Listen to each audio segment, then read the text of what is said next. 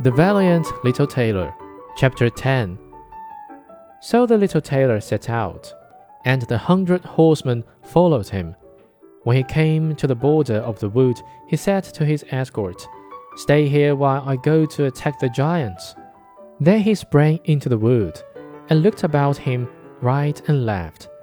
After a while, he caught sight of the two giants.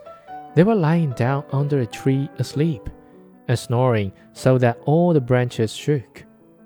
The little tailor, all alive, filled both his pockets with stones and climbed up into the tree and made his way to an overhanging bough so that he could seat himself just above the sleepers.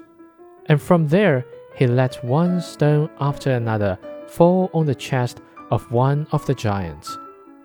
For a long time, the giant was quite unaware of this, but at last he waked up and pushed his comrade and said, What are you hitting me for?